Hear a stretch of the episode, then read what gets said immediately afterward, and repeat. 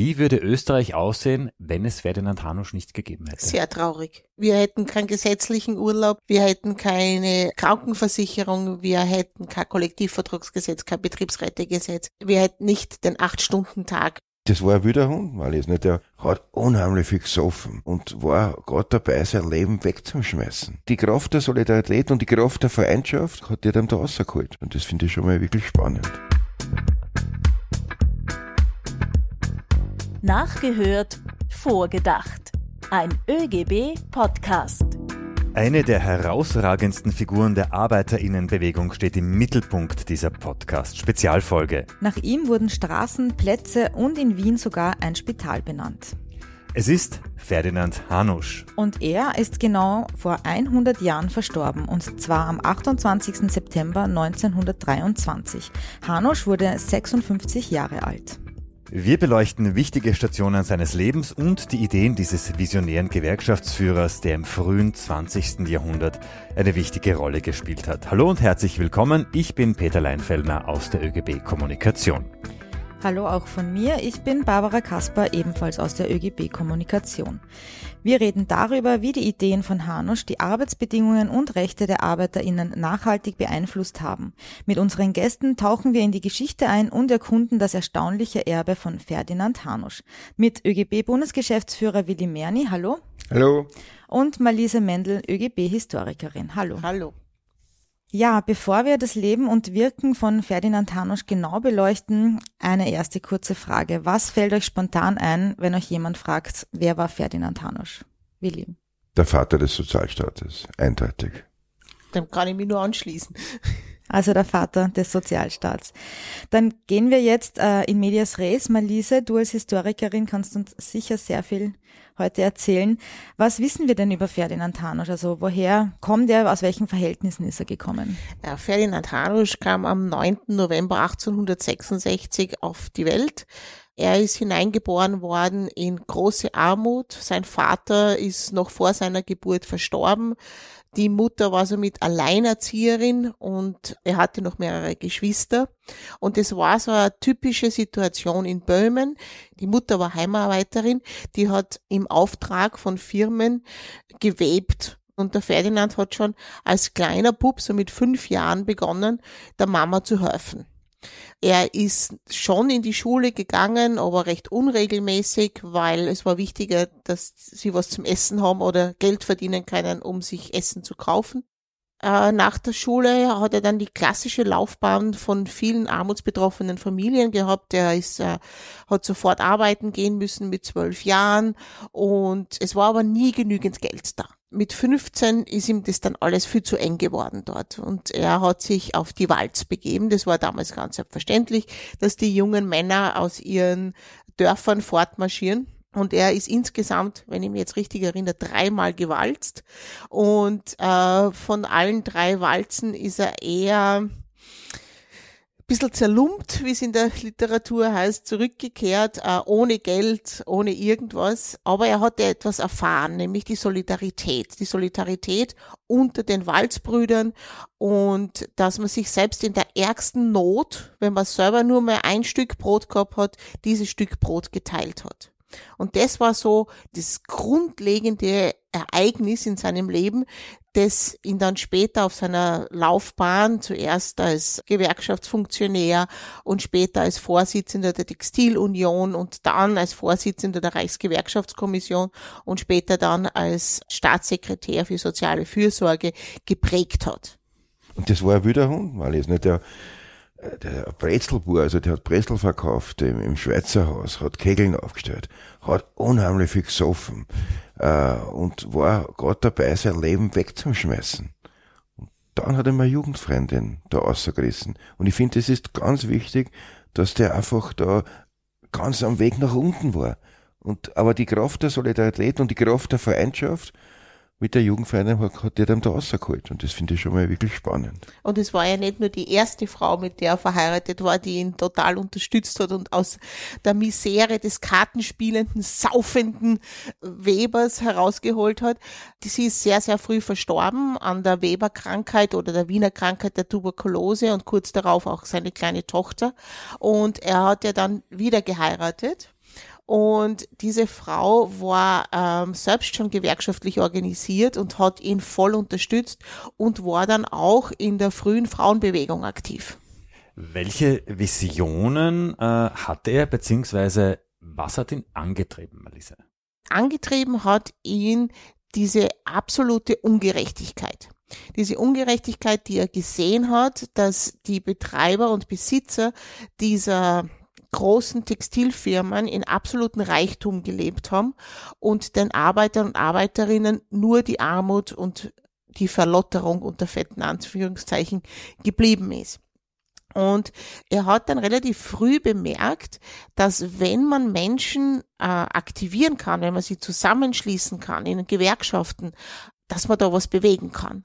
Seine Lehrzeit hat er verbracht in Sternberg und dort hat er als Gewerkschafts- und Parteisekretär, das war damals noch eines, ist er hergegangen und hat einmal begonnen, diese ganzen vielen Organisationen, Vereine, Fachvereine, Arbeiterinnen, Bildungsvereine und so weiter unter ein Dach zusammenzuführen. Und das hat er dann auch als, als Sekretär der Textilunion weitergeführt und hat sozusagen die Urform des ÖGB, so wie, wie er heute dasteht, gegründet.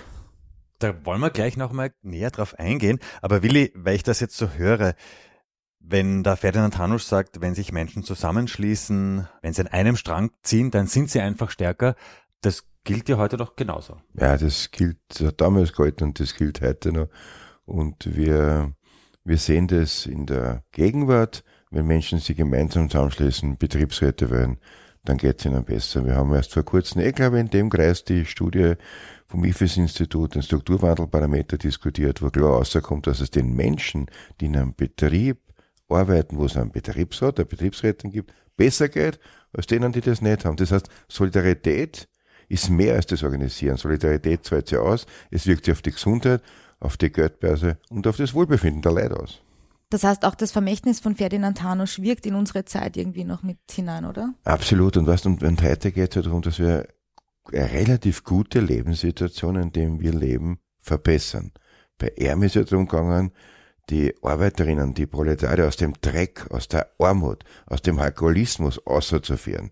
Und das war sein Ansatz, wie du ja gesagt hast, mit Bildung, mit, mit der Solidarität und mit viel Freude.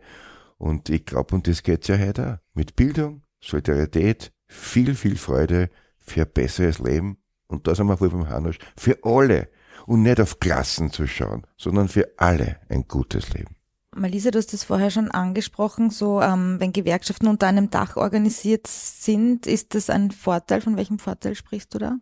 Von der schieren Masse von äh, Mitgliedern, von der schieren Masse des Wissens, das da zusammengetragen werden kann. Und natürlich auch, was auch heute ganz wichtig ist, was wir ja mit unserem Präsidenten, dem Wolfgang Katzian haben, dass es eine Person gibt, die für all diese Menschen sprechen kann. Die war äh, vor ein paar Monaten in der USA und da hat eine Gewerkschaft gekämpft, dass der Betrieb von dort, wo der ist, nach Delaware kommt. Also dieselbe Gewerkschaft, dieselbe Union hat dort gekämpft, dass er nicht geht.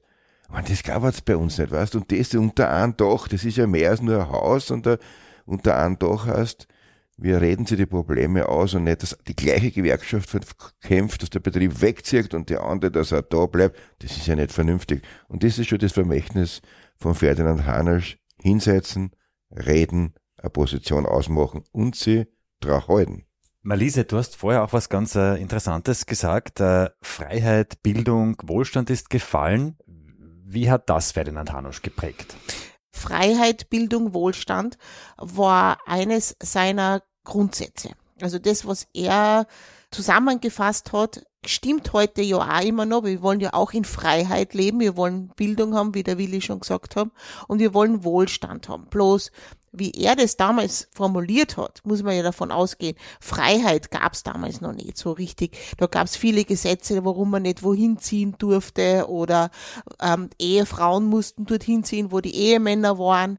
Es gab auch das sogenannte Heimatrecht. Das heißt, wenn jemand in der Fremde unter Anführungszeichen aufgegriffen wurde, arbeitslos war, unterstandslos war, dann hat man diese Personen in ihre Heimatgemeinde abgeschoben und somit aus ihrem kompletten sozialen Umfeld rausgerissen. Ähm, Freiheit war natürlich auch die Wahlfreiheit. Es gab ja damals noch keine Wahlen, keine freien Wahlen, wo alle dran ne-, teilnehmen konnten. Und Bildung war ja für ihn auch ganz was anderes, weil damals war halt so, naja, man muss halt in die Volksschule gehen. Ja, und wie man schon beim Ferdinand gehört hat, das hat ja für viele andere auch gegolten, dass wenn gearbeitet werden musste, dann sind die Kinder arbeiten gegangen und nicht in die Schule. Das heißt, Bildung war für ihn auch, dass genügend Geld da ist, damit die Kinder in die Schule gehen können und zumindestens lesen und schreiben können. Und der Wohlstand, von dem er gesprochen hat, war jetzt nicht, dass man in einem großen Haus wohnt, sondern dass man überhaupt eine Wohnung oder ein Haus hat. Dafür hat er immer gekämpft und er war sehr erfolgreich damit. Man muss ja sagen, dass die Staatsmacht ja nicht begeistert von Ferdinand Handels war. 18 Mal, glaube ich, 18 Mal verhaftet. Also das heißt ja, die haben nicht gesagt, na klar, da ist einer mit ein paar revolutionären Gedanken, sondern die haben den 18 Mal ins Häfen gesetzt. Ja, und einmal wollte er in Vorarlberg eine Rede halten und da haben sie die Rede hat er gar nicht gehalten. Sie haben ihn trotzdem zu 14 Tage, glaube ich, Haft verurteilt. Und die hat er dann aber in Wien absitzen müssen. Und später mal danach gefragt, hat er gesagt, das war der einzige Urlaub, den er je in seinem Leben gehabt hat. Die Gründe, warum er verhaftet wurde, war, weil er unbequem war, oder? Immer. Man muss sich das ja so vorstellen. Es war eine Versammlung, ja, und bei ihm sind ja bis zu 3000 Leute zu den Versammlungen gekommen. Und bei diesen Versammlungen sind immer Regierungskommissäre dabei gesessen und haben alles genau mitgeschrieben, was die Vortragenden geschrieben haben. Und da war ja schon der kleinste Lapsus, ein bisschen Sarkasmus, ein bisschen Ironie war ja schon Staatsverrat. Ne? Also wenn man da was gegen die Kirche oder den Kaiser oder gegen äh, ein Regierungsmitglied oder einen Unternehmer gesagt hat, haben wir diese Regierungskommissäre die Möglichkeit gehabt, diese Veranstaltung sofort aufzulösen und den Redner, die Rednerin vor Gericht zu stellen.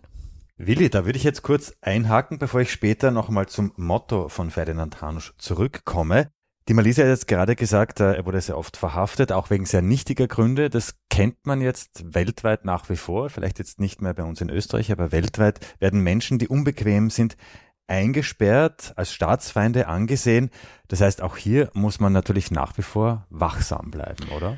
Absolut. Und äh, wir, glaube ich, können uns alle nicht vorstellen, was es heißt, Gewerkschafterin oder Gewerkschafter in vielen Ländern zu sein. Ich habe den kolumbianischen Delegierten beim Europäischen, beim Weltgewerkschaftsbund getroffen und der hat erzählt, dass sie ihn in ein Auto gesteckt haben, niedergeschlagen haben, in den Kofferraum eines Autos gesteckt haben und auf der Autobahn in der Nacht hingestellt haben, in der Hoffnung, dass ein anderes Auto drauffahren wird. Und der hat sich befreien können. Dann haben sie auf sein Haus 38 Mal geschossen.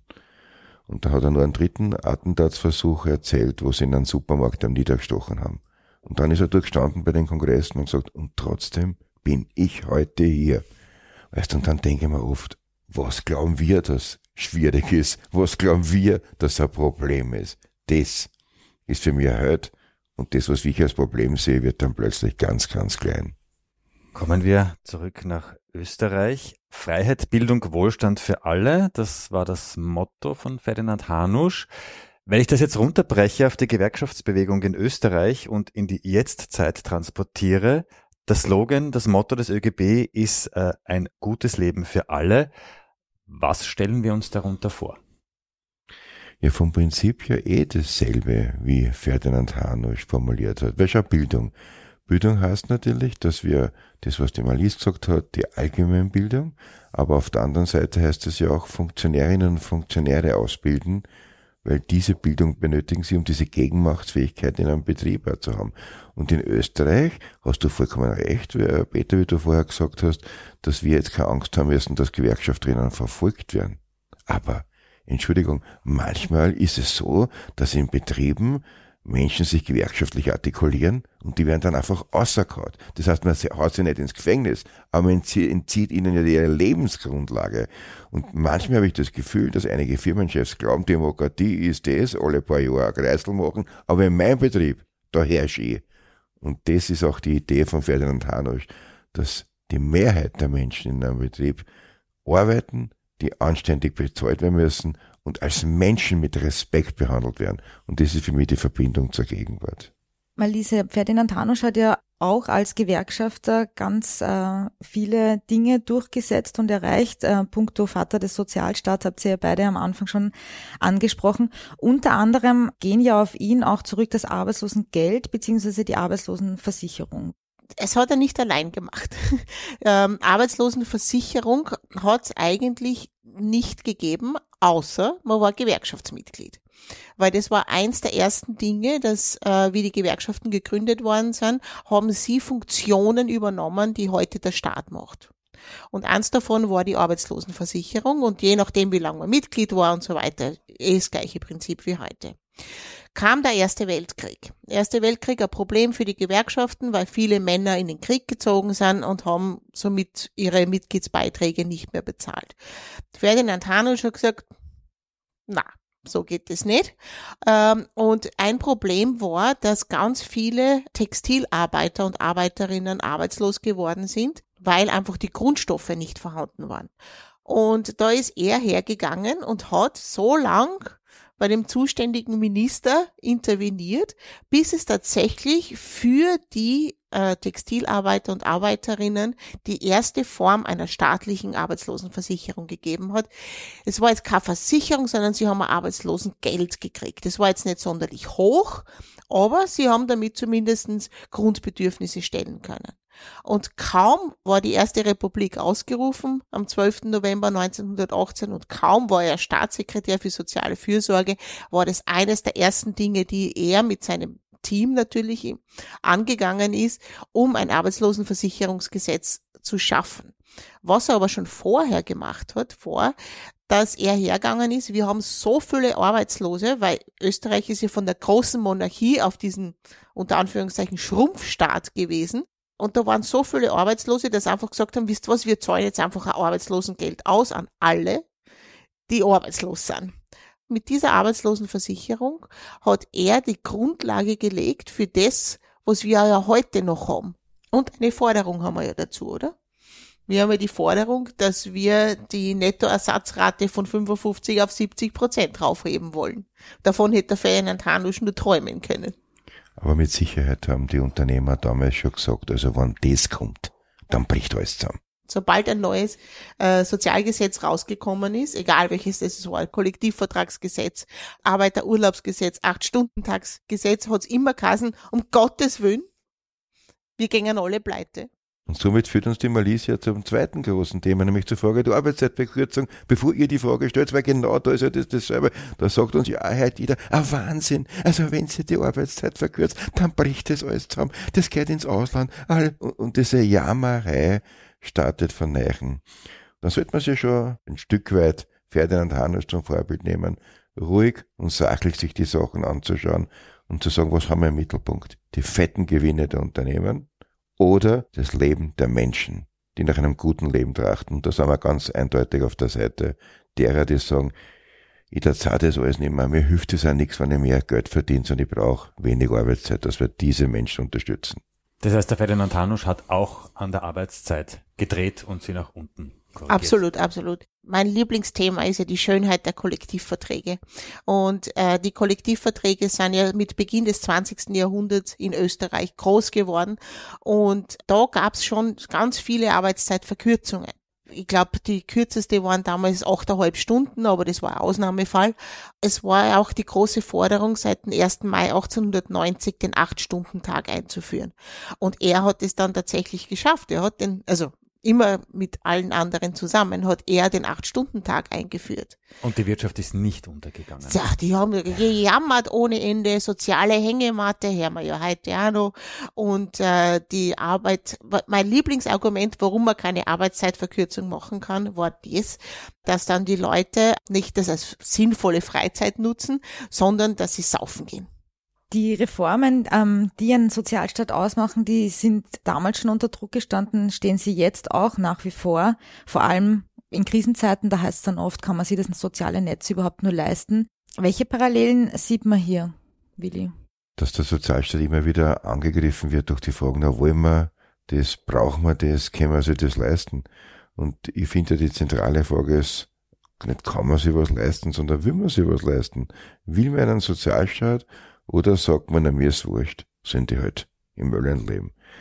Und ich glaube, dass der Ansatz, dass man sagt, wir wollen keine Spaltung der Gesellschaft, wir wollen den Menschen helfen, die unsere Hilfe brauchen. Und natürlich wollen wir einen Sozialstaat, wo alle profitieren. Aber wenn ich oft in Diskussionen bei Betriebsversammlungen über Sozialstaat rede und dann frage ich die Leute, was ist Sozialstaat, da höre ich immer nur Arbeitslosigkeit. Aber höre nicht die ganzen anderen Leistungen, die der Sozialstaat für ihn macht. Und ich glaube, wir müssen den Sozialstaat ein bisschen in der Diskussion außerbringen aus dem, der ist für ein paar Arme da, der ist für uns alle da. Und ich finde, das ist der Punkt, dass der Sozialstaat für uns alle da ist und dass wir alle danach trachten müssen, ihn zu erhalten.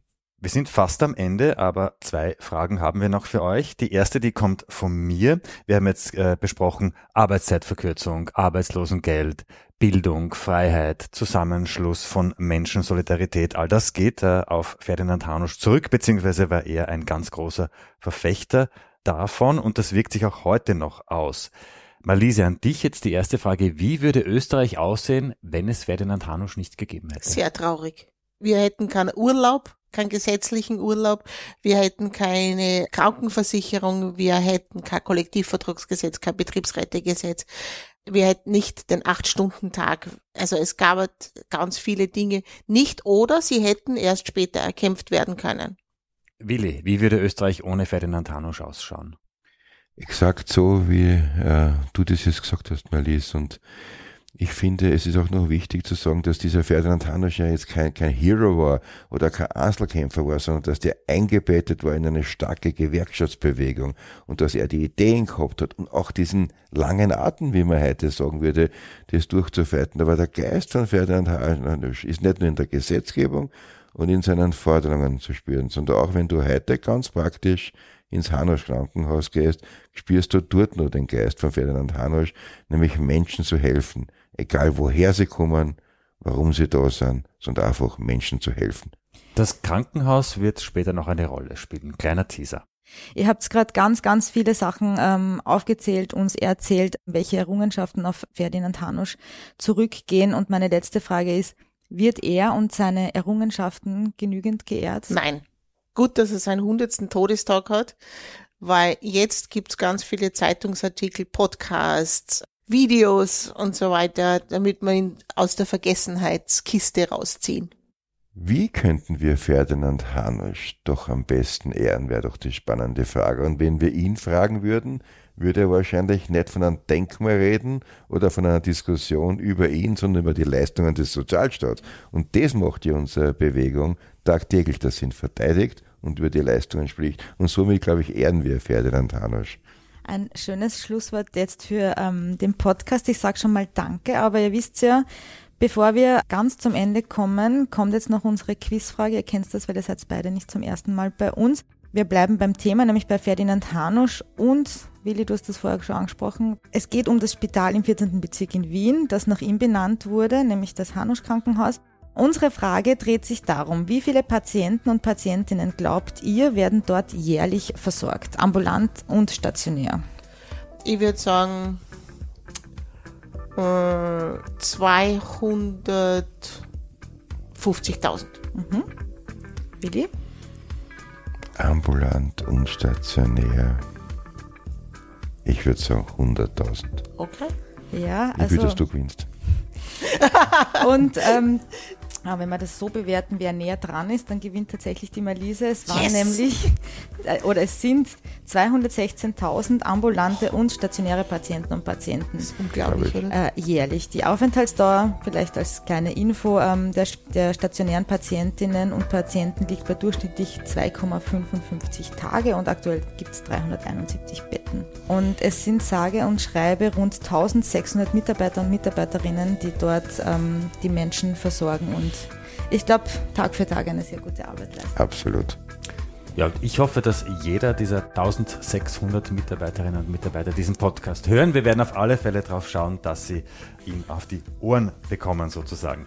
Das war es jetzt wirklich von uns. Ich sage ganz, ganz herzlichen Dank an euch beide. Danke an dich, Marlise Mendel, Historikerin des ÖGB. Danke für die Einladung. Und ganz herzlichen Dank auch an dich, Willi Merni, ÖGB-Bundesgeschäftsführer. Vielen Dank. Bis aufs Quiz hat es mir wieder Spaß gemacht. Damit verabschieden wir uns. Danke fürs Dabeisein und bis zum nächsten Mal. Nachgehört vorgedacht gibt's auf allen gängigen Podcast-Apps. Danke fürs Weitersagen.